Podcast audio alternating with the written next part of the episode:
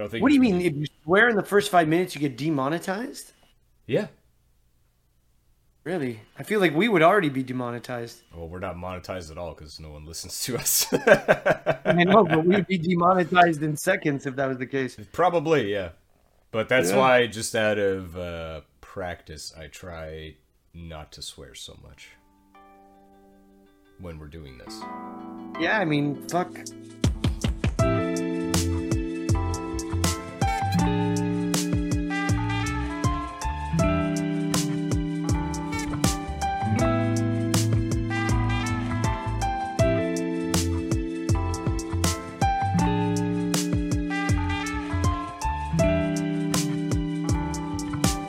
This is All Games Go to Heaven, Episode five, Halo Reach. All right, Mike, kick us Shoot. off. Kick us off. Well, Episode five. Welcome Halo back. Reach. What? It's Episode five, just because it's been a while. Episode five. Episode five, that's right. And it's all because of me. Let me just start this episode by giving a long apology for pursuing my dreams and, and you know, living the life I've always dreamed of living. Because for all of twenty twenty-three... I've been on a film set or working on a film or doing something with film every single day of this year, and it will end the same way, and I'm proud, but it has denied me the great pleasure of both playing video games and talking about video games with twenty twenty-three Sexiest Man of the Year, Stephen Belair. Where, where's this guy? Uh, he walked out. He was there uh, for a yeah. second. Okay. All right, perfect. He was there for- And sorry, sorry. Yeah. I appreciate you trying to jump on that sword, but that's also not completely true. Because there was a day, what, last month? Where you asked if uh, I wanted to record, and I said I wasn't feeling yeah. well, and then you made plans, and then I changed my mind and said, screw it, let's do it, but it was too late. So really, yeah. it's my fault. Damn you for having a human biology. Mm-hmm. A very fragile one at that. Thank you, Crohn's disease. God bless. Crohn's disease twenty twenty-three. All right. Yeah. Well, but this week we are, or this month, whatever you want to call it, episode five, we are talking about one of our favorite games that brought us together, Stephen, mm-hmm. which is Halo, but not just Halo, Halo Reach. Yes. I think we kind of got to start this one by saying or explaining why Reach. I've been thinking about this in the build-up to us recording it. And we could, you know, go into all the things we love about it, but there's, like, what, seven Halo games, eight Halo games now? Uh, yeah. Five of them by Bungie, which the team, yeah. that, you know, the company that made the original Halo. Halo being the first one and Reach being the last one. Uh, I thought I turned off my ringer. I am so sorry about that. I'm just going to, yep. That never happened, and we're good. And so, you know, I think people have a lot of strong feelings about the first Halo, the second Halo, and Reach. So why, yep. for you and me, is it pretty clearly Halo Reach? Like, why do we find ourselves every few years playing this campaign on co-op, Legendary, demolishing it in like six or seven hours, which was yeah, I didn't well. expect this time. Uh, well, we'll get into we'll get into that later because I'll, I have some updates on that one later. But we'll, when we get okay. to that point, we'll get to that point. Yeah. Sure, but why Reach? Well, you first.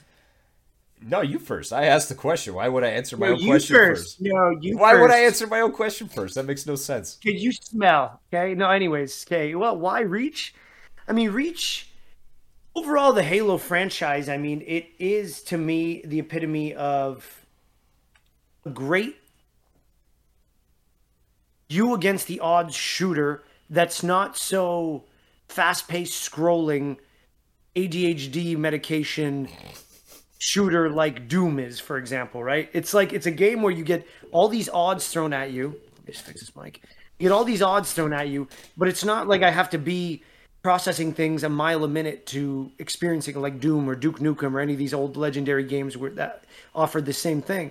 But with Halo, I always went into it saying like it's me versus the world. And with Reach, I think, A, you have this customization of Spartans that had never happened in any other games. Because all the Halo games focus around Master Chief, this one last Spartan who is carrying the torch for humanity and trying to save the universe from the threat of the Covenant and the Flood. And, you know, we'll get into a little bit of that later because we're going to get into a portion of this that we're going to pretend the audience has no idea what the heck Halo is. Yeah. Um, yeah.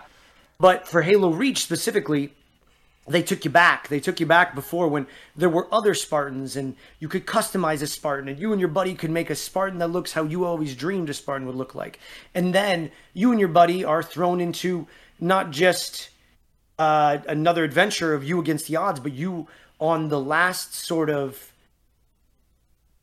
stand planet of where all the Spartans met their end besides Master Chief, or for the most part, for the most part in regards to the story. And it's just you against the odds. It's you against overwhelming hordes, just like all the Halo games, but it's just done so well. It's such a tight, tight story. It's just such a tight uh, campaign. And it just, it blends in all the things that they've taught you to love throughout all the other games and gives you this beautiful linear story you can go through while doing those. Yeah, so I, I will say that Halo Reach couldn't be what it is without everything that came before it. So, you know, yeah. when Halo starts, the the war with the Covenant, which is, you know, the, the main alien species, is already raging. You know, you're on a ship that's on the run. Uh, and, you know, over the course of two and then O D S, O D S T, which was you don't play as a Spartan, you play as a human. That's an orbital drop, orbital drop shock trooper. That's a mouthful. Mm-hmm. And then Halo three, where, you know, the, the war with the, the Covenant and the Flood ends. You have all this context that then Halo Reach gets to be the precursor to, which is the start of the war. So you're not, like you said, you're not a lone Spartan. You were kind of a, you know, your character is a bit of a lone wolf, but you get sent in to be part of Noble Team. God rest him. Uh, yeah. As to, you know, replace their missing member. And, you know, you're investigating at the beginning, and then, you know, holy holy moly, it's the Covenant, and you get to see the start of this war and, and witness, you know, the overwhelming odds and superior technology and firepower that's just just decimates this planet that you're on while you're... Everything feels like a last-ditch effort. Like, it's just, every mission is do or die. Yeah. You know? It's, yeah. The stakes are crazy. It it never It never lets up. And even though you know what's coming, uh, it it it almost feels like you can change it, you know, the ultimate outcome. You can't, but it it almost feels like you can. Yeah. yeah. And I will say the last mission, you know, book like being the bookend and into Halo one was like a genius touch by them. Yeah, and on top of that, you got to see a lot of the characters you were used to seeing, like Commander Keys and others, like the Cap. Oh, what is it? Halsey, right? Is the scientist Halsey? Halsey, Doctor Halsey. Is the one Halsey, Halsey, who, you know, Cortana's designed around, and, you know, Bungie, after coming through five games and optimizing that technology, you got to see all these characters that you had seen in like their most basic pixelated form suddenly in beautiful graphics for the first yeah, yeah. time. Yeah, yeah. There's a lot of things, but you said it right where it's. There's a buildup because, I mean, this is a good little segue, and I'll, I'll keep it brief, but, like, the whole Halo franchise is about the idea that humanity has been at war with this alien threat known as the Covenant. Because I read the books, and, you know, it's the Covenant was this accord or this gathering of of alien species that had been conquered by the Prophets, I'm pretty sure, were the head, the head of the Covenant. And the Prophets have gathered all these different races, uh, Brutes, uh, Elites, Grunts, Jackals, all these different races under one banner known as the Covenant. And they're sort of sleeping, sweeping the universe looking for these forerunner technologies or these precursor technologies, which in the first game you discover as in the form of the Halo, which Halo is this giant forerunner weapon that is, you find out throughout the games, has been waiting there to be turned on to sort of purge the universe of all organic life before this disease known as this the Flood, this plague that has been just kept dormant within the Halo vessels or the Halo artifacts has been kept dormant in there for so long, and the Covenant accidentally opened it up, and then it becomes this giant journey of Master Chief. The humans uh, open it. It's the humans that open humans. it. Humans. Yeah, and it's a parasitic organism, so it just it latches on to anything organic and and takes control. So it needs it needs hosts, and it reproduces at a crazy rate, and will just infect the whole yeah. galaxy, universe, whatever you want to call it. So the Halo rings, like you said, once activated, eliminate all biological life. Yeah. So that the, the Flood can't survive. Yeah, crazy. I forgot that the humans were the ones that did it. I forgot about that. Yeah, it was the humans. That sucks. Well, there goes my whole justification. I th- so the Covenant. I think the Covenant would have done it if they got there first to like yeah. whatever that, you know, location was, the library or whatever. Because the, the Covenant believed that the Halo rings and the Flood will like take them to the next plane of existence, but really yeah. it's just going to kill them.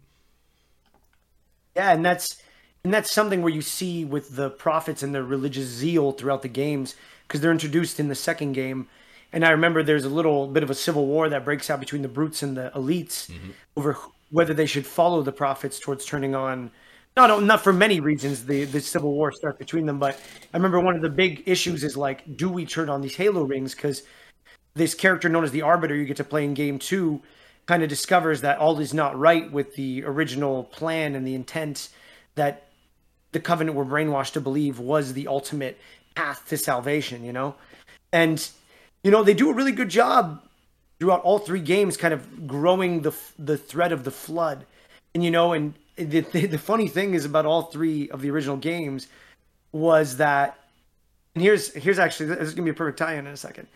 I'm not always the biggest fan of, of fighting the Flood, but I actually had friends and I knew people who were like, I would love Halo if I could just fight only the Covenant all the time, and I didn't have to fight the Flood, because it does at some points get annoying. You just open bay doors and just these little, especially when you're on Legendary, these little guys that in like three pops kill you, mm. and they're like really hard. You waste all your ammo trying to get through them. And you know, some people were like, I would play this game more if it wasn't for the Flood. Another reason why I think um, Reach is superior, because you only fight Covenant. Maybe I-, I never had an issue with it, and I think. Uh, Halo one, you don't really fight them until like the last, I say, quarter of the game, which is probably yeah. why the people that have that issue really like the first one, but might take issue with two or three. I- I'll be honest, I don't remember three at all, and that ra- it ranks at the bottom for me because it left yeah. zero impression on me. Uh, you know, Halo one would be right underneath Halo Reach for me. Um, and then Halo two, I mean, you know, Halo two brought like, you know, dual wielding S M Gs and the visual fidelity. I think the story definitely took a step up uh, in the second one. And like, you know, you already mentioned the Arbiter, where you're playing from the Covenant perspective of someone that is a zealot and then discovers the truth and is trying to expose it and, you know, gets, gets outcast. And then it's like, how does the story end? I, I couldn't tell you. I don't remember Halo three at all. I do I do remember semblances of it, but I remember number three being so over inundated with the Flood, so flooded by the Flood. Uh, but uh, but um, yeah, that one had too much Flood. Like, I remember that being annoyingly so. Because I'm with you, two was still fun, but you know, two act- extra stands out in my heart. Not that I'm, I actually have the same order you do, where I go Reach and Halo are even for me. I actually don't prefer one over the other. I do. I just, because... I know you do. I know I you do. do. And that was the difference maker in us picking which one to do. But like two is right there underneath. I like O D S T underneath that. And then three is like even under number four for me. Like, I prefer four to number to number three, because three was just annoying. Ew, dude. Three was just like, I'll talk about four. I know. Don't bring four and five into this. Get out of here. I know, but I, I prefer four to three. That's how bad I didn't like three. But two and three, I mean, the the saving grace is that three served kind of like a Call of Duty to me, in that I don't buy Call of Duty for the campaigns anymore. I buy it just to play online. So like Halo three was that same step for me, where Halo two still had a good story and it, inv- it innovated the gameplay. You could jump on, on vehicles that were attacking you and you could kick the rider off. Oh, so good. Like, that was all cool shit. Yeah. Yeah. It was so good. And then the online though for Halo two was beautiful. It was like one of the best online experiences until as, as a shooter until Call of Duty came around. 'Cause other than that, there's Counter-Strike, and I don't even remember what else. Uh, you could argue GoldenEye, but that's more on the couch with your buddies. The yeah, fir- that wasn't online. No. Uh, I mean, the first Halo is credited as sort of being the very... not the very first, but the first shooter on a console that made it feel good. Because yeah. I, I that used to be uh, like exclusively a mouse and keyboard domain where it was really good and, you know, high skill ceiling, whatever. That didn't really exist on console until Halo. Uh, yeah. I mean, Halo exploded. There's so many uh, like fan-made movies within the Halo engine, like Red versus Blue. I think they might, I don't know if they're still going or not, but like people made all kinds of crazy stuff back in the day just in Halo multiplayer, you know, comedy, whatever, drama. Like, it spawned a lot. Halo spawned a lot. That's what I mean. It, that's, to me, was always the innovative factor that kept me coming back. And that's why I call it a Call of Duty moment with Halo three. Because I was like, I was hopeful that maybe they might redeem that beautiful essence of Halo one in there, something like that with the campaign. But I knew no matter what happened, I would get a good, I would have a good time playing on upgraded graphics online. You know what I mean? Sure. No matter what happened. And that's where Call of Duty has lived in that hell for me for a long time. Uh, that one after Modern Warfare two, I just, I didn't have the patience anymore for, it's like, and, spawn dead, spawn dead. But speaking yeah. of memory, what really blew me away when we were playing this time uh, in November was how much you remembered everything. Yeah. Me, it's still, even now, it was only a month ago that we played, I, I couldn't tell you each level, this is going to happen, this is going to happen, this is going to happen. Maybe if I was looking at it, but if you asked me right now, I'd be like, don't know.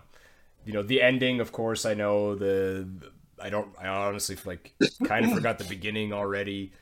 I'll always remember, you know, my favorite level, which is the one where you're with the uh, the bullfrogs, I think they're called, where you're doing the jetpacking around. Yep, yep. Always love like that, like the fifth level. Or the sixth level. Yeah.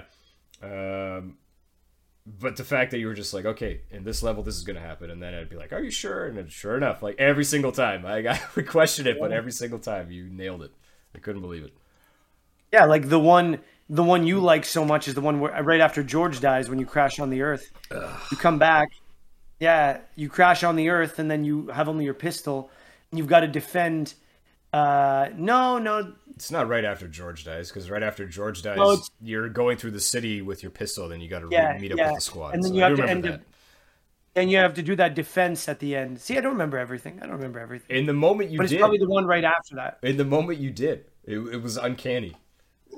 Yeah, because it's like, because I get to markers where I remember, okay, we've done this, so this level must be next and stuff like that. But I don't know. I just, because for me, I will admit that Reach, when it came out, was the game I spent the most time on. Like, I was beating Legendary by myself with like all skulls on at one point. Like, it was insane. Like, I was, I was, I remember doing no death runs. Well, you have to have a no death run on Legendary, I guess. But like, yeah, I remember just doing like no death runs with no skulls and stuff, just because I got so good at that game. I got so good at that game. It still shows. Uh, out of the two of us, you're definitely the superior player. We were keeping up. We were keeping up. I think I do. We'll I hold my own, but you're, I'm not gonna. Yeah. It's, it's. I'm not like upset about it. You're you're better at it than I am. But you know the the co-op, and I gotta I gotta get this on the record because this really pissed me off. The fact okay. that the Master Chief Collection doesn't have built-in split-screen co-op is complete bullshit. All of those games had split screen in them where you could play on your friend with a couch. I had to use an application that essentially hacks my computer so that it can run two instances of the same game at the same time so that we could play this on the same screen. That's such bullshit, and that pissed me off so much. Because they want both of us to be having our own console and our own or our own computer and our own copy of the game, and be tapping into it through Bungie dot net or whatever their their portal is, or, you know, through their online play. That's just like, people don't want us to sit in a house and be warm and friendly. They're trying to kill community, Steve. They're trying to kill our tribes. I don't think that's necessarily true, and we can still, you know, hook up online like we're doing now and yeah, have yeah, a conversation. Yeah, yeah. And, you know, but, and it's like, I get that. That's a great feature to have. I'm not like, oh my God, internet, uh, I'm a freaking boomer, whatever. No.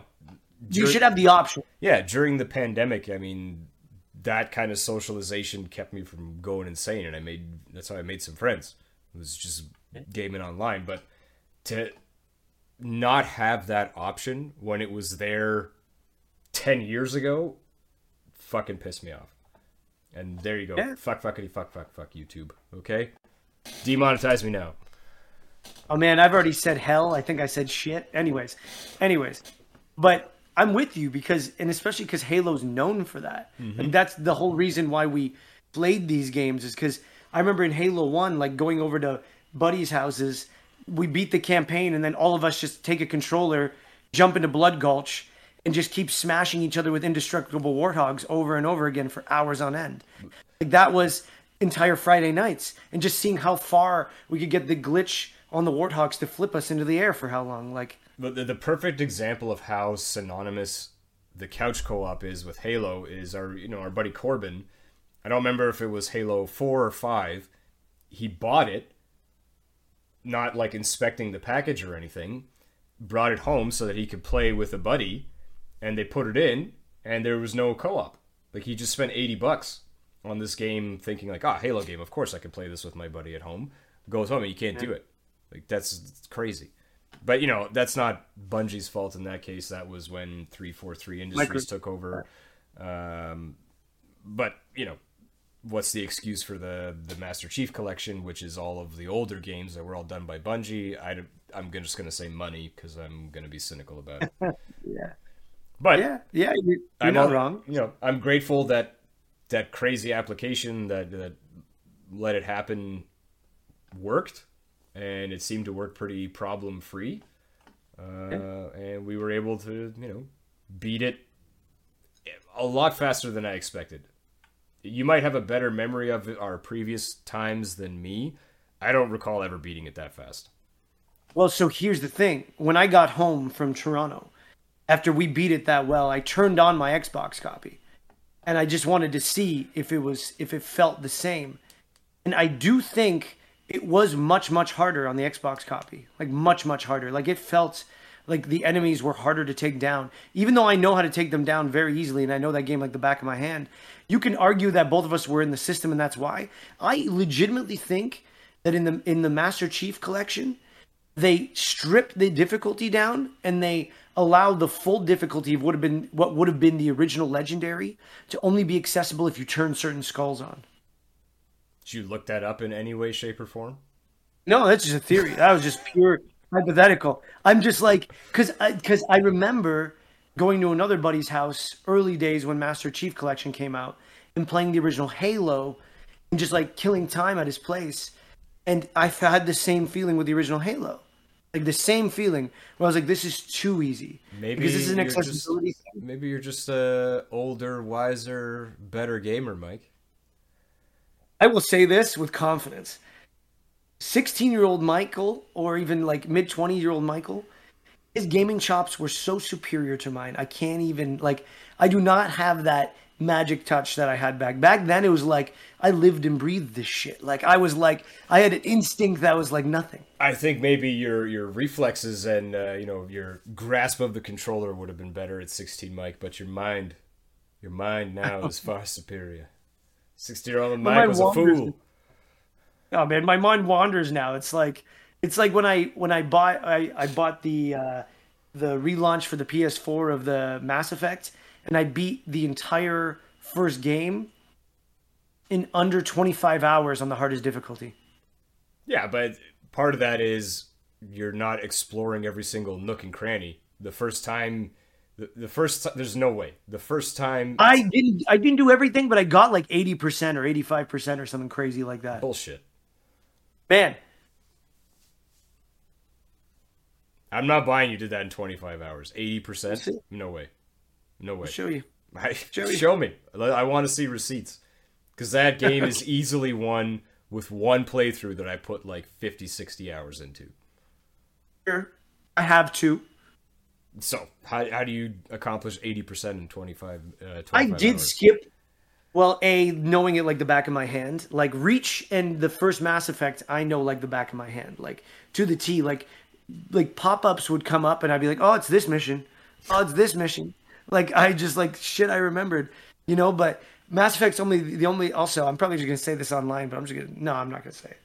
But I was going to say it's the only game I've played with a unique fungal experience. How's that sound? Mass Effect? Yeah, I, yeah, I did. I did. I did. I tried. Unique I tried it that way. Fungal experience. I got it on with spores, and they spread all through my body. Mm. I wouldn't pass put that past Mass Effect. I would now, but not the first one. I know the first one was very edgy like that. The first one, it was just didn't. Well, anyway, this isn't about Mass Effect. This is about Halo. Yeah, Reach. yeah, yeah. yeah. It's about, it's about Halo Reach. Yeah. But so. Let's take a second here, but let's talk a little bit about Bungie, because I do think Bungie's, we always talk about the developers a little bit. I mean, I, I did a little bit of research on Bungie. I don't know. I'm sure you'll be able to fill in some blanks because I don't have a lot. All right. But like, you know, I remember Bungie was one of the first video game companies that I looked into as a young writer, because I was like, damn, like, you know, they're doing Halo. They're keeping this franchise alive. They ended up going on to do Destiny and Destiny two. Very, very, very good shooter system they set up early days. And they weren't afraid to explore story with that, which was something that was very unique. You know, and the only game I had heard about from... Because Bungie launched in nineteen ninety-one. And the only game I had played from their original set of games before they got taken over by Microsoft was um, Oni. But even then, I didn't really play Oni very much. It was like a third-person samurai shooter. No, it wasn't. Shame on you. Um... The Microsoft thing came way later. The Microsoft thing came way later. They they didn't they weren't owned by Microsoft for a very long time. They were just published. Until two thousand.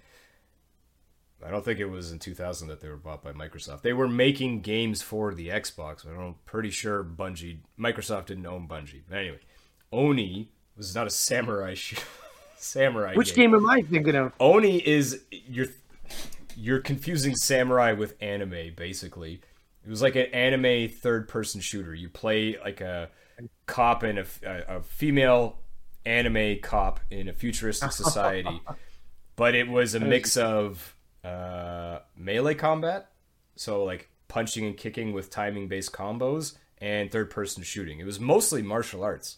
Like the ammo for guns ran out pretty damn short, and then everybody had the you know the the no mouth, so yeah. Whenever anybody was talking, it was just. You know, the head shaking. Yeah. But, uh, you yeah. know, even back then, I think they were ambitious in their storytelling. Uh, and I, I've played that game. I, I've actually beat it a few times. Like, I pretty I actually like it. I think it was innovative for its time. I, I You don't really see that kind of mix of mechanics, uh, shooting and, and martial arts.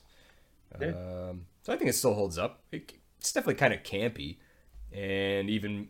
There is a like a a moral choice in it that you don't really know is there until the ending, which is kind of funny.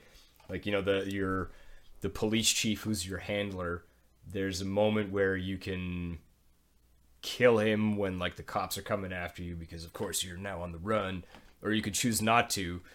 And at the end, if you don't kill him, he shows up with a bunch of reinforcements when you're fighting the last boss. Otherwise, it's just you versus the last boss and a bunch of his minions if you do decide to kill the police chief. Wow, but that's like something you wouldn't think about, because it's like the the immoral decision is the better decision for your gameplay in a sense. Yeah, and then before that, they were making games that kind of look like... Uh, I'm not going to say... Look like in the sense of it's that flat plane where you move through it, like in Wolfenstein. Um, sci-fi as well. I forget the name of it, but um, didn't, didn't, didn't they do a game called Myth or something like that? I remember there being one something along those lines. I don't think Myth and is first Bungie. Off, but Oni, the girl had purple hair, right, or something along those lines, like a purple suit or something like that. Uh, blue suit. I don't remember what color her hair was. It's, she, so I definitely am thinking of a game. Yeah, you you reminded me that's not the game at all I was thinking about. I don't. Think, I'll tell you what I. What were you thinking of? I don't know. I don't know. What? I have a memory. I have a memory of an overhead view one where I always had a blade and a gun. Samurai gun. Yeah, yeah, in the nineties for sure, for sure. for sure. No, but anyways, they, all they, this to say, they move make, on. Yeah, they've been making games for a while. Uh, a lot of it has been first person, and after Oni, they moved to Halo, as far as I know. Uh, I'm not. Yeah. I'll say we've we've done a pretty piss poor job of doing any research ahead of time for this one. Well, I did, but... I did, I did on this one. I did a little bit. That's where I know in two thousand Microsoft and them either partnered or they acquired them because they decided that the launch title for the Xbox was going to be Halo after they saw the original sort of concept they had going on at Bungie, and they continued that relationship until two thousand seven, and then they tried to stay independent. And in twenty twenty-two. Uh, Bungie has been rebought again by a company. Now they're owned by Sony. But yeah, I, I Bungie's know been bought by Sony. Activision bought Bungie um, yeah. because they were trying to go off of the not go off of sorry they were trying to profit off of Destiny and Destiny two because mm-hmm. uh, mm-hmm. the live service games, if they're successful, are a huge cash cow. And then Bungie decided to split from Activision, and uh, now you're telling me they're owned by Sony, which is super weird. Yeah. Crazy, eh? Yeah. twenty twenty-two, just last year. Hmm. That's weird. I, I don't know why they just can't seem to stay independent. I mean, their games are successful enough.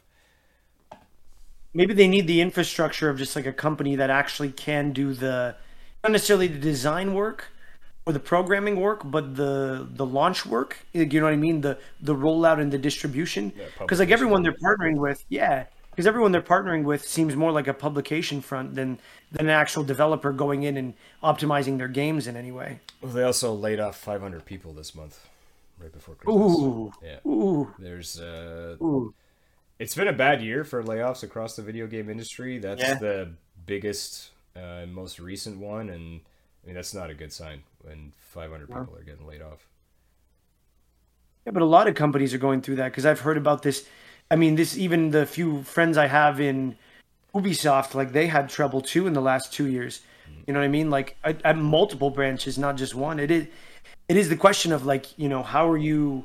I think they're kind of going through a bit of a. I don't. I, I this is just this is me just speculating, and we're just talking right now, but. You know, I think it is kind of having a bit of a Netflix syndrome where now you got all these launch platforms and all these and everyone getting bought by freaking Microsoft, uh, everything being acquired by Microsoft. Or it's like if you're not in the Microsoft family, you're just going to get destroyed little by little.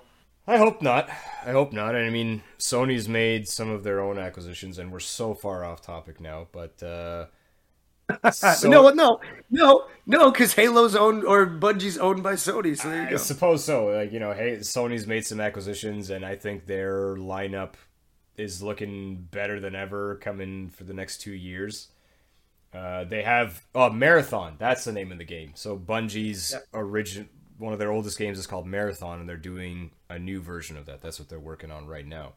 Um, it's only had a cinematic trailer, but it looks pretty visually. Like the colors and the visual style of it were really amazing. Yeah. Okay. There's our Bungie talk. There you go. There's our Bungie. There you talk. go. There's our Bungie talk. But now, going back to Halo. No, I mean like, but it was one of those games where Bungie, when they came out and the Xbox came out, I mean, Halo was the first game that made me want to become a, a console fanboy. You know what I mean? Like I, I, I never had that with Metal Gear or anything like that, or any of the early titles. Like I liked a lot of these games, but nothing made me a console fanboy until Xbox came out with Halo, because Halo was so innovative. And like, you know, even if it was just you and your buddies playing on LAN parties and stuff and everyone would bring an Xbox, like those levels were amazing. Like I still remember, like I said, Blood Gulch, I think Battle Creek was another crazy one. Um, and there's a couple others that were just nuts. Like they stand out still to my still to this day in in my front in the front of my memory as some of the best multiplayer matches I've ever played. I multiplayer's never really been my thing, but even I know yeah. some of those game uh, some of those levels because they've they're so like legendary among yeah. uh Halo fandom, I guess, if you want to call it. It's like uh you know Two Towers and Unreal Tournament. Um anyway, I didn't have that sort of console awakening, if you will, because I got, I guess my dad got Halo on P C. And then I also had a, a P C at the time. I'm very fortunate to have one that could play Halo. And, um, you know, he would beat it, then I would beat it, and then we found a way that we could play together. And that was sort of my experience with it, but it was just, it felt like such a step up above everything else that I had played to that point. And yeah, then because both. Go ahead. Well, I was just gonna say both story and gameplay. Yeah, and then for me to bring it home, Halo Reach has that same feeling. I, I get I still to this day, and the first time I played it, have that feeling of booting up the original Halo for the first time, but it's a better game because they have ten years or whatever it is of experience to build off of, plus the story, which is great.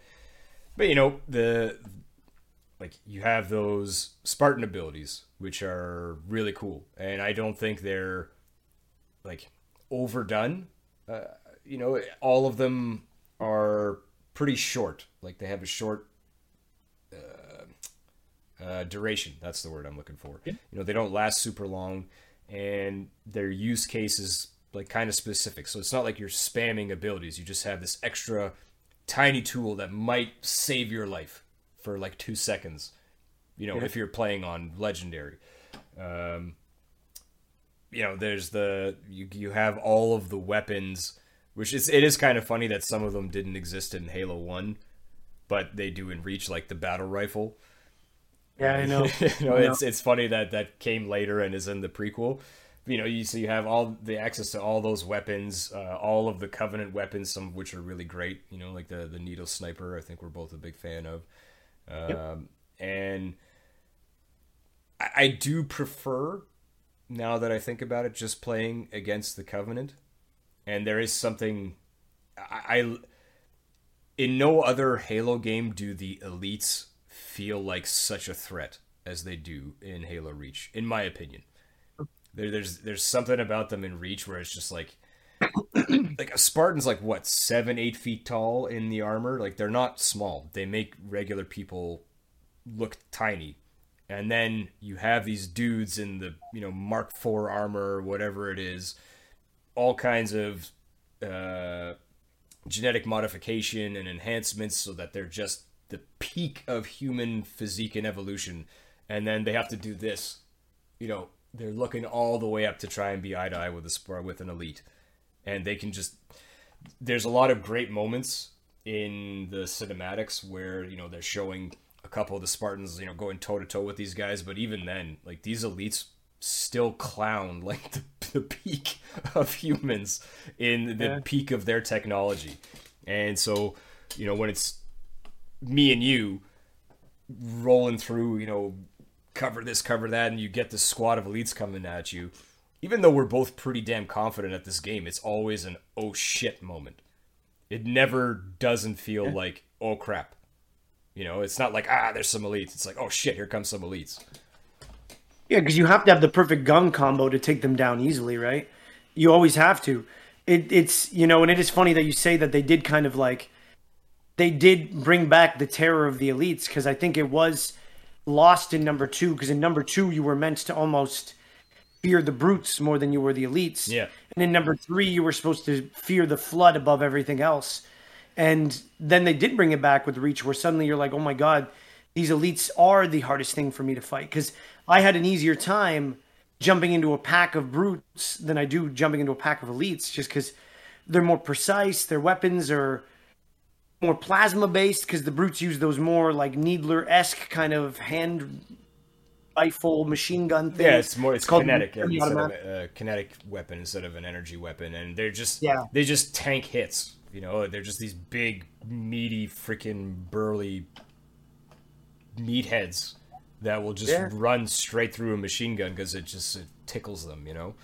And, and that's scary in its own right, but I, just, I, like you've said, I have never had that same experience of, like, I'm I'm not going to rush into a pack of brutes. Like, no, I'll, I'll probably do that. I'll be fine. But, you know, I see one elite with a plasma sword, and it's a bowel evacuation.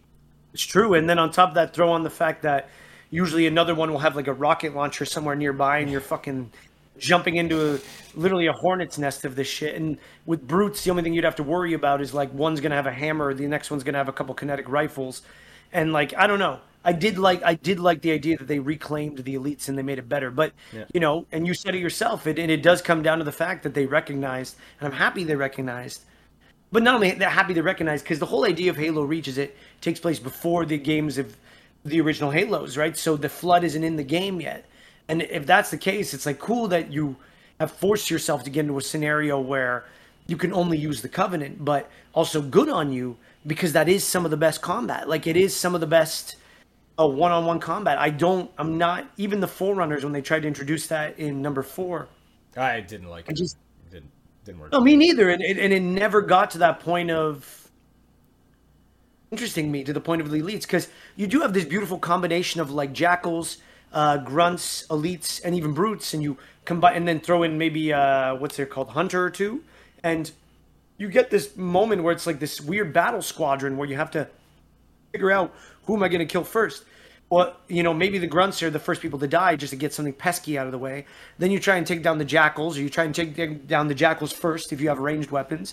Then you take down the Grunts, you try to get in there, and then you try to isolate the Elites on their own. Like, yeah. It's very rare you're just going to jump in and be able to take down the Elites first with all these little pesky vermin around, you know, or varmints, let's call them. And there's there's some nice little touches in Reach.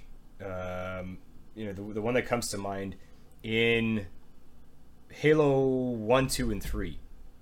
At this point, or at that point in the story, the, Co- the, the Covenant is pretty well versed in humanity and who uh, the Spartans are, or what the Spartans are, and Master Chief specifically.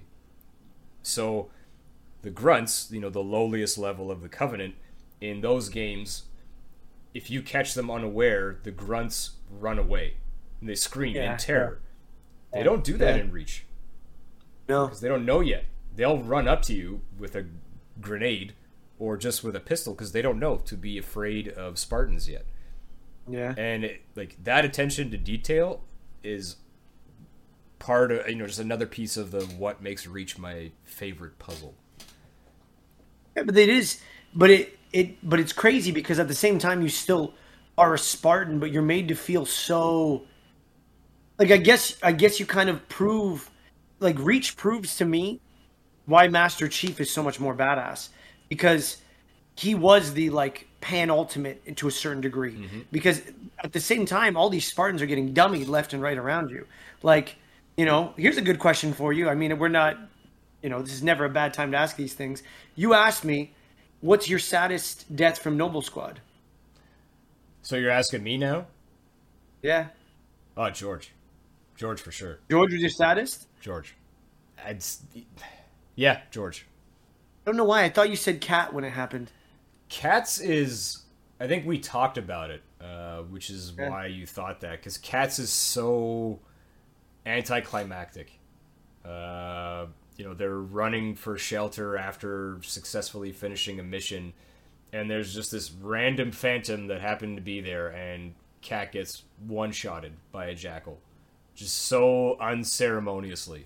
And from that perspective, it's it's like it's gut-wrenching, but George's is the most heartbreaking for me. Yeah. Yeah.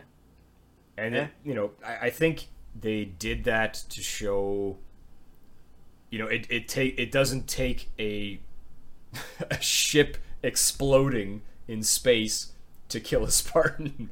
Like, it can, they they can just go like that, you know? They're not. Yeah, but that's why I love. Not, yeah, they're not invulnerable super soldiers. Yeah, but that's what I mean by that game shows you that these Spartans are still just regular soldier, not regular, but enhanced soldiers, because it is just one shot, boom. You've just been all through all this stuff, and your character at this point has, you know, fought through ranks of tanks and and fallen from space yeah. onto Earth. And, like, you've gone through crazy shit, and then you know all of your teammates can be doing the same thing, and then it just one little pop, like pop, such a simple little pop. Yeah. Yeah, but George, George was definitely my most heartbreaking, too, because, I mean, the thing with George above all else is the fact that here's this noble sacrifice. I mean, you spend this mission getting up into space because you're going to take down the big ship that you think is the bulk of the invasion force that the Covenant has. Yeah. Just a, a giant carrier. And you get up there and you destroy it. And George sacrifices himself by manually turning on the bomb. And you're falling from space thinking to yourself, okay, George did it. You know, he took down the mothership, like, no big deal. And then literally, like, what is it, thirty more of that same ship hyper jump in at that very second? It's not the same ship. It's even bigger ones. Even bigger ones. Bigger yeah. ones just start yeah. popping in like crazy, and you realize all of that was basically for nothing. And George's sacrifice yeah. means nothing. In in it was a drop in the in the ocean compared yeah. to that what just showed up because you did that. Like that yeah, was I mean, do- that that mission is the the poke the bear moment. Yeah, yeah. I mean, uh, the only other time I felt that way in some of the other games was I remember in O D S T at the very end, you're you're driving through South Africa, I'm pretty sure, and same idea. This giant carrier gets there, and I can't remember if like you have to destroy it or what, but that was the only other time where it was like it was terrifying seeing the size of these ships just destroying everything. And you know, and, and you really feel it more because then the uh, the mission after the one you love so much, where you do the bullfrogs with the mm-hmm. bullfrogs and you're jumping with the jetpacks, was probably my favorite mission, where you're going in a chopper and you're going in those V TOLs, going rooftop to rooftop, mm-hmm. and in the background the entire time you're just watching these giant ships just destroying the planet, and you can't do anything about it. Like, what are you doing? You're just evacuating people. That's all you can do. Yeah. That's all you can do. You can't do anything. Yeah, and they, I think you highlighted something they did really well in this game too, was the sense of scale. So, you know, you have the, you know, the V TOLs, and then there's a mission where, you know, you see one of the Earth ships come in and it uses its huge cannon to blow a hole in a ship that looks even bigger than it. And it, it works, and everyone's celebrating, and then all of a sudden just something that makes your seventeen-kilometer-long spaceship look like it's nothing, and just dummies it with a huge laser blast. So that, that sense of scale in this game was really well done, too. And, and I mean, the only time I ever... I remember the first time I felt that sense of scale is when you have to jump on that giant spider in number two at the very beginning of the game, mm-hmm. where like you're you're in the city and that giant spider comes down. Yeah, that was the first time Halo really explored, for me personally, that sense of scale. Where it's like in Halo One, sure, you're on this giant halo, and there's big, and there's there is a carrier there, there's a Covenant carrier, but then in number two, it's like early days.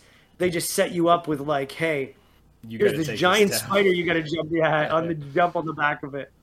And I think that's also the one where you have to jump out of, in number two, you have to jump out of um, a human carrier, and you like float through space as a ship's getting torn in through, into with a bomb in your hands that you're trying to deploy onto another ship. Yeah, that's a that's a cutscene at the end of the very first uh, mission, because the second yeah. one starts, you're in one of the orbital defense platforms above Earth, and then the Covenant comes to Earth. And they put a bomb on the station, so your yeah. objective is to get the bomb out of there. And Master Chief drags it to an airlock, and then just opens the airlock and rides the bomb down to another Covenant yeah, ship yeah, yeah. and blows it up. It's epic. Yeah, but I mean, you know, what's the main character in Reach? What's what are we called again? What's Noble that guy? Six. Six. Noble Six. Yeah, Noble Six. I mean, Noble Six is the closest that they come to having a character similar to Chief. Because, like, Noble Six does fucking everything. Noble Six does everything, and that's why... So, when Cortana has to choose someone from Noble Team to take her to... Oh, no, what's the name of the ship now? The Pillar of Autumn? The Pillar of Autumn, to take her to the Pillar of Autumn. I mean, okay, yeah, you're, you know... You, they have to give it to the, the, the player character, because... The player, it, sure, sure, sure. But that's who, you know, she chooses is Noble Six, is you, because you're the best of them. And even, you know, uh, uh, the I'm forgetting the captain's name now. Uh, I just always call him the captain. Yeah, but he's got a name. Um, anyway, they all have names. They all have names. Yeah, yeah. Uh, the captain. Well, George, Kat. Well, there's George, Kat, June, Emile, yeah. Noble Six, and then Captain. Captain. So Captain, you know, makes a similar comment. He was like, you know, she could have chose that. It was she chose you. She made the right choice. Before he nobly sacrifices himself in the Pelican. Yeah. yeah. His but, was his was a good death too. Like that. They're all good deaths, because even even like when you're saying about the threat of the, the elites, when you said about those cutscenes, I mean, one of my favorite cutscenes is Emile's death at the very end when you're when you're you just hand it off to the Pillar of Autumn, mm-hmm. or just before, and you see Emile in the giant cannon being like, taking down people, all these elites that are rushing him, and then he's taking everyone down, and then one stabs him in the back, and then he just turns around, takes his knife, he's like, one for me, one for you, and just stabs him yeah. in the in the in the neck. But that was another moment where I was like, damn, these elites are intense. Like, look at how easily they just stabbed Emile through the back, and just, like, that was an intense death, too. They all have an intense death. They all have a pretty, except for Kat. And June, we never see die. Yeah. Um, Emile, I, I think his is a, a badass death. I don't find that one emotional. Because he's, no, always, no, no. he's always kind of a dick. Uh, and George is the most... soft. Human, I would almost say. Like, he's definitely the most compassionate. Like, hasn't been... He hasn't lost his empathy completely, like it seems the rest of them have, going through what they went through since childhood to become Spartans. Well, and I think he's a local. I'm pretty sure he's a local to Reach, because there's the whole scene when, uh, after the... just when they first find the latchkey discovery that leads to Cortana, um, they find that girl there, and he can speak her language, the local girl, the frightened one. Like, he can, he kind of understands her better than the others. It's, I'm pretty sure he is a local of Reach. Or he just speaks Hungarian. Is it is it Hungarian? Is that yeah, what it is? It's Hungarian. And I think they even say it. Because that's the only way I, I would know, because I didn't look up what language they're speaking. So either, either it could, I think you're probably correct, because, you know, he... right away identifies the farmers and he knows how to talk to them in the first mission. You're probably right. I just don't know. But he constantly shows uh, like his human side. You know, like yeah. Emile's like, ah, just get rid of the girl. And he's like, he's like, dude, she just lost her dad. Like, keep talking like that and I'm going to clown you, you know? yeah. And Kat is literally half machine. One arm. One arm. I know.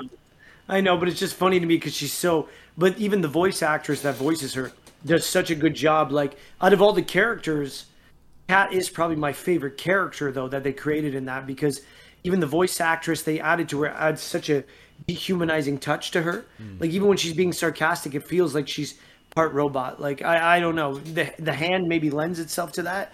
But they really did do a good job with Kat's acting and everything like that. Do you have a favorite character out of the team?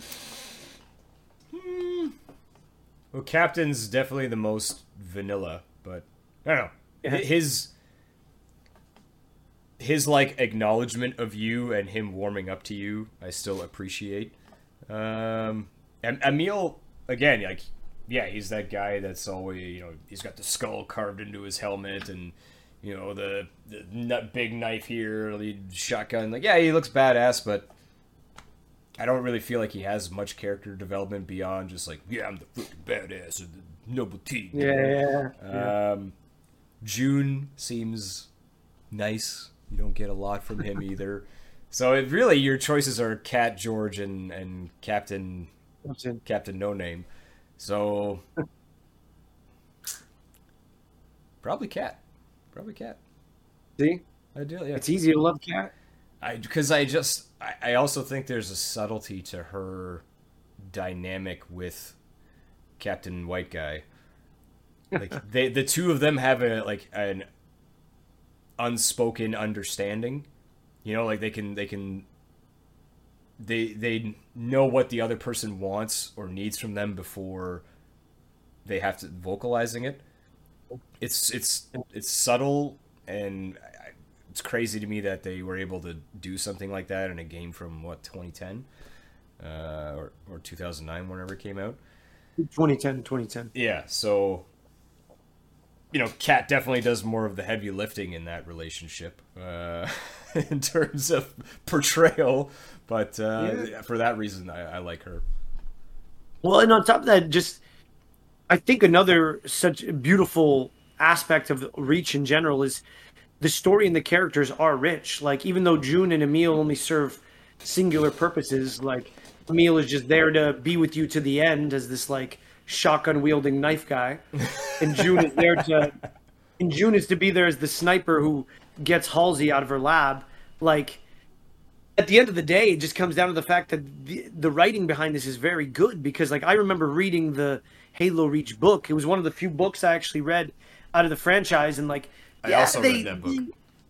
Yeah, and they, they touch some of the things, but in the book, it's it's totally different, right? Because they focus on John's story, and they do focus a little bit on Master Chief's training and their training as kids and stuff like that. So you get a lot more, but I find in the game it was it felt like its own separate side story, because here's these this last group of Spartans that not only have to deliver Cortana to the Pillar of Autumn, but you're, they're just watching this the world they love and humanity being helplessly destroyed around them. Like, the beats they fall into are really good. Like, the whole idea of of this crashed Forerunner vessel that's trapped under ice, that's actually where Oni Sword Base was built on top of to preserve. Like, the they get they do a really good job exploring the nuances of beyond Black Ops projects that would exist in the military. Like, they go into the whole compartmentalization aspect of it. They make you feel like they did such a good job creating like a real human military, versus in the other ones you always had fucking what's his face? Oh, the sergeant. Oh, uh, what's his? Yeah, sergeant with a cigar in his oh, mouth. I was talking like I this. Know what the lady's like. Yeah, yeah. yeah. It's just freaking cocks the gun. I know what the lady's like. Yeah, yeah. That's right. He's got his lines. Like he's got those lines. He's got the zingers. Yeah, and uh, you know, you touched on it there. There's a really good moment between Kat and Noble Six, your character, who does have a few lines. Like, he's not completely uncharacterized. Uh, when the fir- when the big ship starts showing up, and they do what's called, you know, glassing the planet, which is just, these ships are so massive and they have this huge plasma cannon that shoots down and obliterates everything, and it's so hot it turns the ground to glass, essentially. And, you know, they're running away from it, and Kat asks you, like, you know, is this your first glassing? And you're, you're like, yep. And she says, me too. Like, you know, are you scared? And you're like, yep. You know, they're not above fear. Like, something like that, that level of devastation, like, instantaneously, basically. Yeah, it's terrifying. So there's, it's, there is definitely a tone between Halo one, two, three. It's, you're the unstoppable super soldier, you know, Terminator, John Rambo, whatever you want. Halo Reach, even though you're a Spartan as well, it's much more like Band of Brothers, you know? Yeah. It, it it it does feel like anyone is going to go at any time. And, you know, even though in Band of Brothers we know they're going to win the war, uh, you always, in Reach, you always feel like you're fighting a losing battle, even though, like I said before, it does feel like you might just survive or, or turn the tide, but you don't. I, I think you could make an argument for inevitably you do turn the tide of the war, you know, by getting Cortana to the Pillar of Autumn in the last mission. You're definitely not going to survive. But I'm with you. It's like, there's always that part of me that's, even when I'm watching like a prequel show to a, a, a show that I know ends with everyone dying or like something like that, I'm always like, is this it? Is this the writers going against the canon? Like, you know what I mean? Is, this, is that it? Is this, does the Sith win at Hoth? You know, like, or does the Rebels win at Hoth? You know, or something like that. But yeah. it's, it's always that case of, same with me. It's like, It, it it it is that moment of me being hopeful that this could be the exception to the rule. Maybe Master Chief wasn't the only one who got off the planet. Maybe we, Noble Six did. Yeah. Maybe someone else did. You know, June clearly might have. But, you know, you just made me think of something, though, too. But another badass aspect, and I didn't even think about this, is in all the other Halos, whenever I'm rushing into combat with N P Cs who are human, they're dead in like thirty seconds on Legendary with me. oh, but yeah. These guys... These guys have to survive, so at least you have someone who's by you all the time. Like, you're never truly alone, because, like, with I, with Halo, that's always the craziest time was, like, I always remember with, um, I don't remember what the name of the, the one is. I, I think the one where you first unlock the key room in Halo one, where you have to drive around on the beach on the little island. Okay. Uh, that early level. Like, you have this car, and my guys, every time I roll up to a place, my guys are all dead, so I have to keep going back to this point where all the soldiers are gathered. Exactly what you're talking about. Yeah, like, you're like, oh my god. But even in in in Reach, it didn't escape the the useless ally thing. So, you know, the the Spartan allies that have to survive until their predetermined death via cutscene. Yeah, yeah. Like, can't hit the broadside of a barn, or if they are shooting something, it never goes down. It has to be you that takes everything out. And then, like, whatever you do, don't let them drive. For the love of everything holy, never let them yeah. drive. And then you have the human N P Cs, which aren't Spartans, which are just the more useless version of the Spartan ones, because instead of being invulnerable, they can die. Yeah, but at least, but at least with Reach, I can kick out a human one and wait for the Spartans to get in the spot I want. You know what I mean? Like, there is a couple moments where I remember being like, okay, as long as I get George or Kat on the gun, at least I have a gunner that's not gonna that's not gonna die right away. You know what I mean? I'm gonna have somebody who can actually get into the shit with me. They're gonna get blasted a bunch, and they'll they'll survive. You know what I mean? They'll survive. They'll survive, sure, but I mean, like, compare having, you know, Kat or George on the gunner seat versus one of us. You know, like, you or me, on, yeah, sure, on those sure. sections where you're doing a loop trying to take everything out on the Warthog, this is the difference between, like, looping for an hour and looping for five minutes, maybe, you know? I know, I know. So, out of Reach, do you have a, a favorite moment that you kind of remember out of all the video game beats in there? Like, not just like a level, but yeah. Do you have, like, a, a favorite moment or two that comes to mind? Is there one that comes to mind for you while I think about that? Yeah, I mean, I have one or two of my favorite moments. Are number one is uh, definitely when you're in the V TOL level, the one where you're going roof to roof. That whole sequence, first off, is amazing because I think they really, they really needed to nail. Like in in the other games, you always had Banshees for Covenant flyers, right? You had Covenant tanks and you had Warthogs for humans and tanks. But they really needed to land and make it stick for the human V TOLs. Like, oh, this is the first human flyer you get to really fly. And they did it. They did it very well. They did it where it's like, not the first one. You get to fly the jets earlier in, like the space jets. But mm. like when you're going when you're going from roof to roof and you get to the one that has the hunters in it. Yeah. The one that's like that's the, the, that's club, the club. That's the club. Yeah, that's the club. And we kind of scurried out of there because we were just getting pwned. But like, like...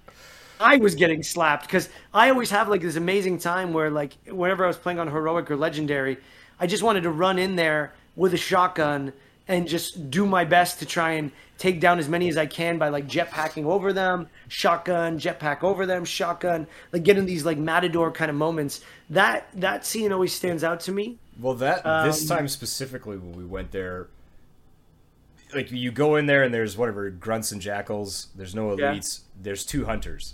And I remember we got one of them down, and then, you know, the people are evacuating, and we're dealing with the second one, and then two more showed up. Yeah. And then that's when I was just like, okay, well, there's no point. Like, I'm out of here. And then you kept going. I know. I was... I just wanted a badass club moment where, like, the lights are on, and I'm just jumping over these guys. Yeah, I was getting bad. Like, I... That was, like, where I died the most in our entire run, because I was just doing crazy shit in there. I think that whole mission is probably where we died the most, so... Because Legendary... Oh, we'll, right. we'll talk about this real quick. So, Legendary Co-op right. is a bit of the easier version of Legendary, because as long as one of you is alive and you can get far enough away from the firefight, the other person will come back if they died. So, it's it's not like in single player, you die, you restart the checkpoint. One person goes down, the other person can get away. So it is a bit more forgiving. Except the frickin' vehicle missions. Yeah. They are ridiculous because they are just as fragile on Legendary as they are on normal. Like, it's you have to play those missions basically perfectly. And we got stuck there for a bit at the end when you have to take out all the yeah. turrets. I think that was probably our longest single section, where you have to take out all those anti-aircraft turrets while Banshees are coming non-stop. Uh, like, we were stuck there for a while. Yeah. Well, because they just keep coming, like, every, from every direction. Yeah. So it's like, I, our only strategy was blitz the freaking turrets, let one of us die, don't worry about bringing them back, and just and just let it, let just keep going. Because, like, what... What else could we do? We tried that so many times. Yeah, man. We tried fighting the Banshees and being strategic and taking them away. Like, it just didn't work. We just, we had to say screw it at the end and just try and Hail yeah. Mary it, and it worked. But at the same time, that doesn't feel like the best way of going about it. I've just been like, ah, screw it. No, but I mean, we we had to because they just keep, like, it seemed like this time on Legendary, they just kept throwing more and more and more whenever we did something, you know? Yeah. Anyway, so you were yeah. you were bringing up another moment. Well, and the only other moment that it really always stood out to me was at the end of the level where you guys do your countermeasure, your counteroffensive, the one where the, the level, it's like level four or five, and it starts off with like all the warthogs rolling up together in unison and like the humans trying to mm. fight back against the first wave. At the end of that one, you crash land your your uh, carrier into that structure that's ca- that's covered by the giant bubble shield. Yeah, where there's that tower in there. Raiding that tower was one of my favorite moments too, because like there's a couple ways you can do it. There's a Banshee in the air and there's a couple jetpacks around. You can commandeer Banshee and then like roll around and just blow up everything up top. You can fight your way up there and then get up there, and there's like a guy with a sword and other things. Yeah, like, how'd, how'd that go this time, Mike? How'd that go this time? I kept bringing you back. yeah. yeah. You just you were dying. I was fine. You just got out of the Banshee. You were circling, doing nothing, and I kept respawning in front of the sword guy. Just and he would just be like, "Oh!" And yeah, I killed one elite up there. Only one. Eventually, only one. You abandoned the Banshee, and we went up there together, and we schooled him. It yeah, went so much better when you ditched the Banshee. You're right. You're right. You're not wrong. But, you know, when you can have the jetpack there, the thing you can get up there is... And this is this is where they did a really good job with Reach. There's so many scenarios where there's like a million... Not a million, but like six or seven or eight different ways you can approach a scenario. Where there's like sometimes hidden paths along a rock ledge or like a sewer grating you didn't realize was there that gets you into a tunnel that sneaks you behind. And they did a really good job creating... a. a very dense packed combat area from scenario to scenario where you could figure out different ways to do things. Yeah, it's a, it's like a, it's a playground in a way. Yeah. Yeah, that mission you were you? talking about with the counteroffensive though, the first part of it, so after the Warthog jumps the broken bridge and you wake up on the beach. Yeah. Or not on the beach, but on the cliff or whatever it is. Yeah, on the ridge. Yeah. I really wish they didn't give you that grenade launcher.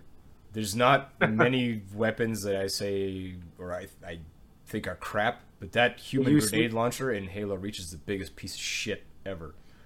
I know. It's so I terrible. Um, well, yeah. Yeah. That, that and the, uh, and I hate the Covenant grenade launcher where you have to prep the four grenades that have to like sequence yeah, yeah, in and yeah. then they launch and they stick to something. One of the slowest pieces of shit I've ever had to use in any Halo game. Like, like wow. Yeah. Like, what the hell is wrong with you?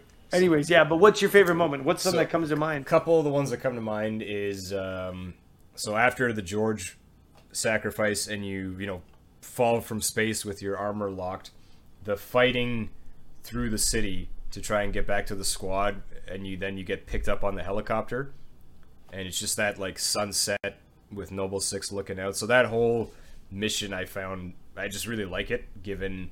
you know, what came before and then how it ends. Uh, like, it's very intense, like, fighting your way back and yeah. then, you know, trying to link up with everyone again. And then um, probably both of... Because you go to the Saber facility twice, right? Mm-hmm. There's the once where you're going to defend it and you meet Doctor Halsey, and then there's the second time where you're going there to get on the ship, the spaceships that, you know, don't exist. Um, so I, I just, I really like both of those assaults. Because that, especially the first one, you have all of Noble Team rolling up there. You know, there's just explosions yeah. and stuff going off in the distance, and your whole squad rolls up to, you know, take this facility back. I, I love that part. Well, in that whole game, though, I mean, that's because even even the assault, the counteroffensive mission, like, it's so cool. It's like I waited so long to see an army of humans attacking an army of, of Covenants. Because even in number two, they didn't really do that. Like, you see...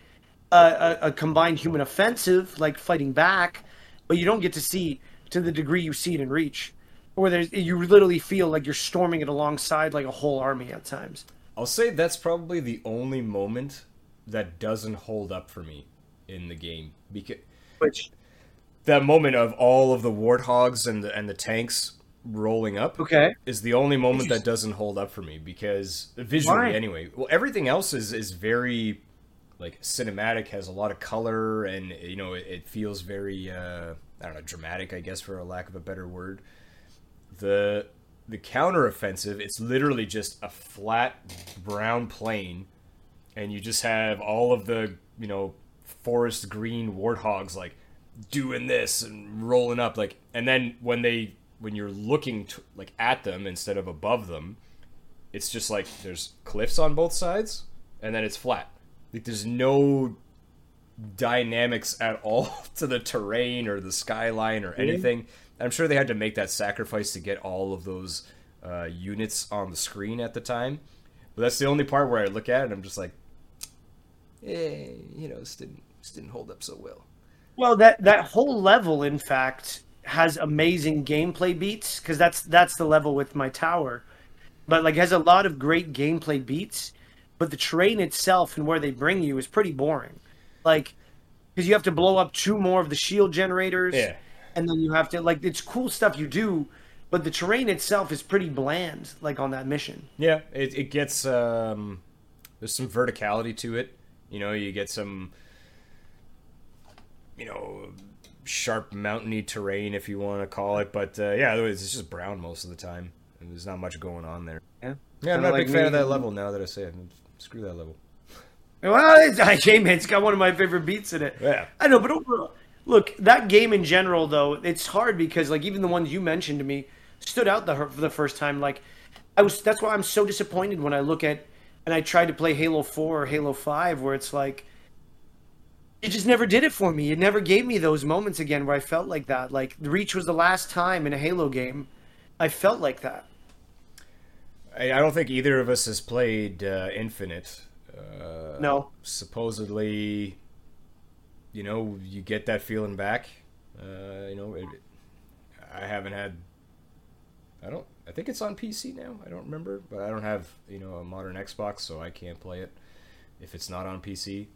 Uh, I'd be curious. I, I don't have any interest in the multiplayer, and you know, it ha- it's it's got all the battle pass shit that's so common with games now, but uh, apparently yeah, you know, man, the single player campaign is solid, and if you like that playground aspect, uh, like you were describing in some of the levels in Reach, it's the bigger version of that.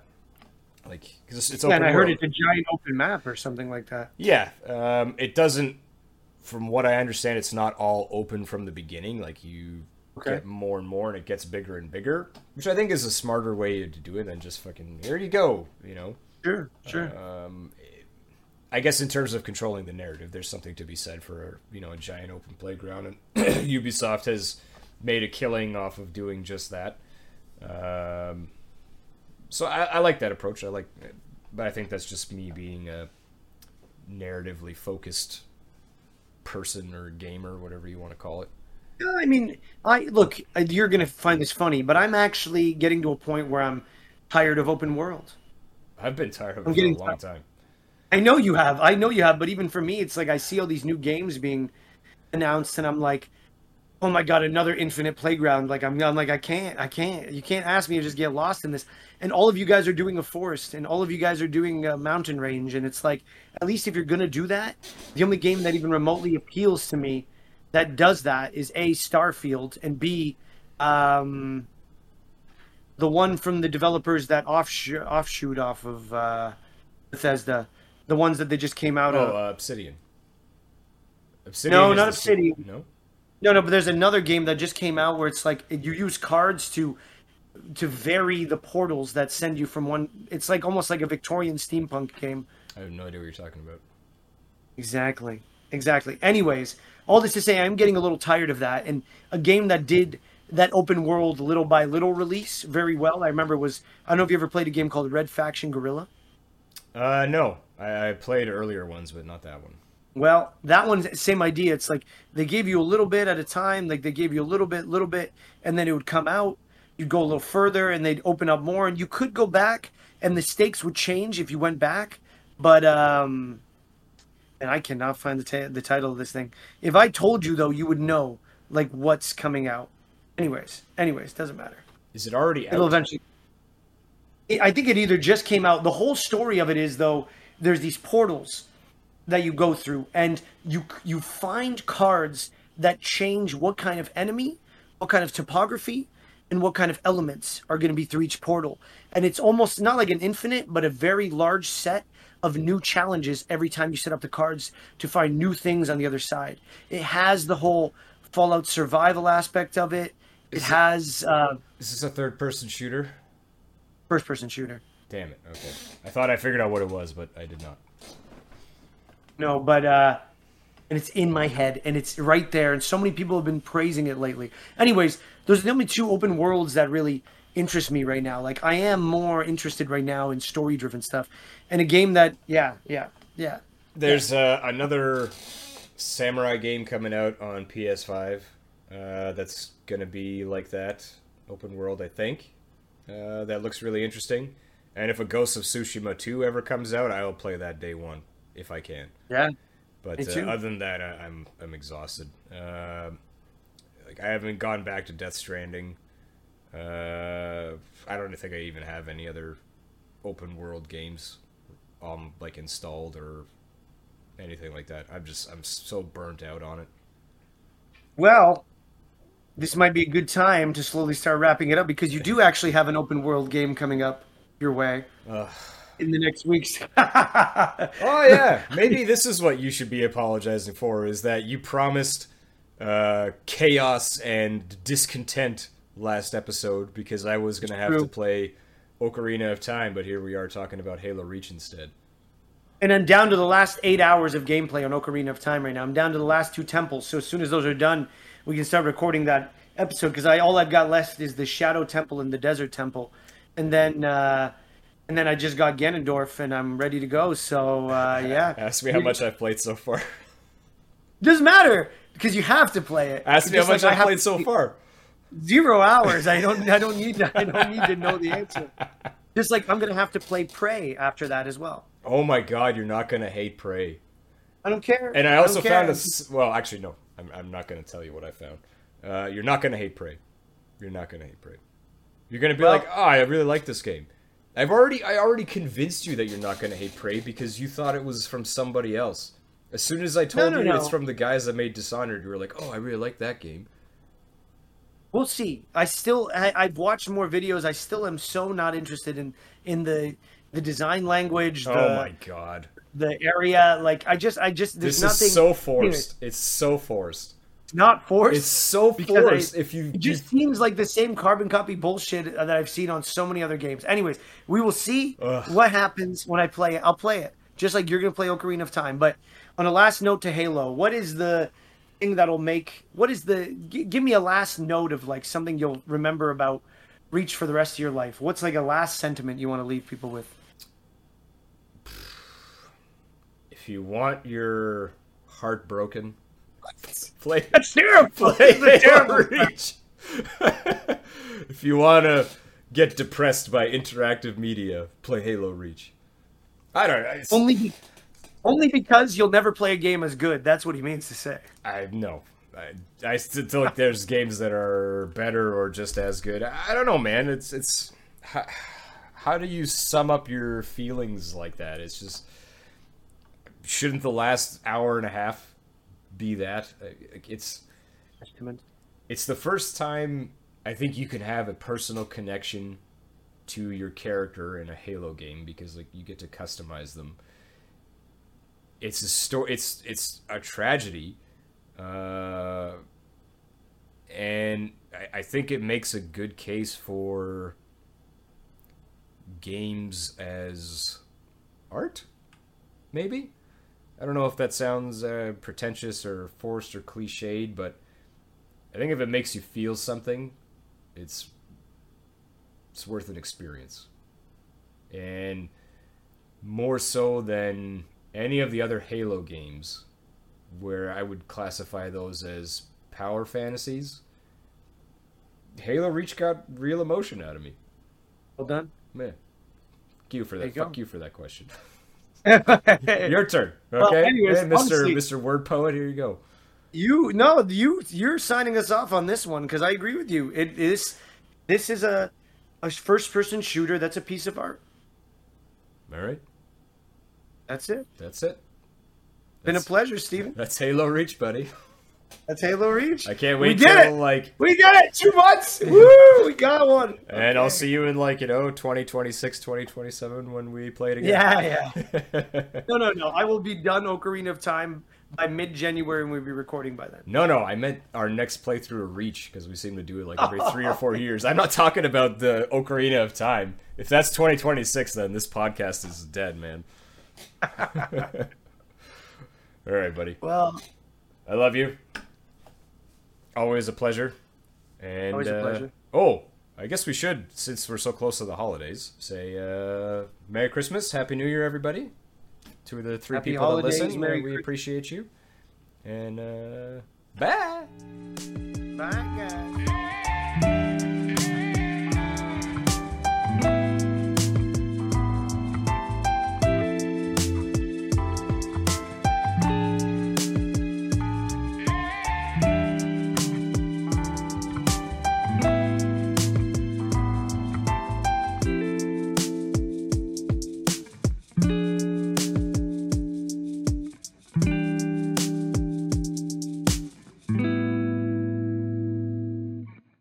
Special thanks to Aaron Rastovic for the sweet beats.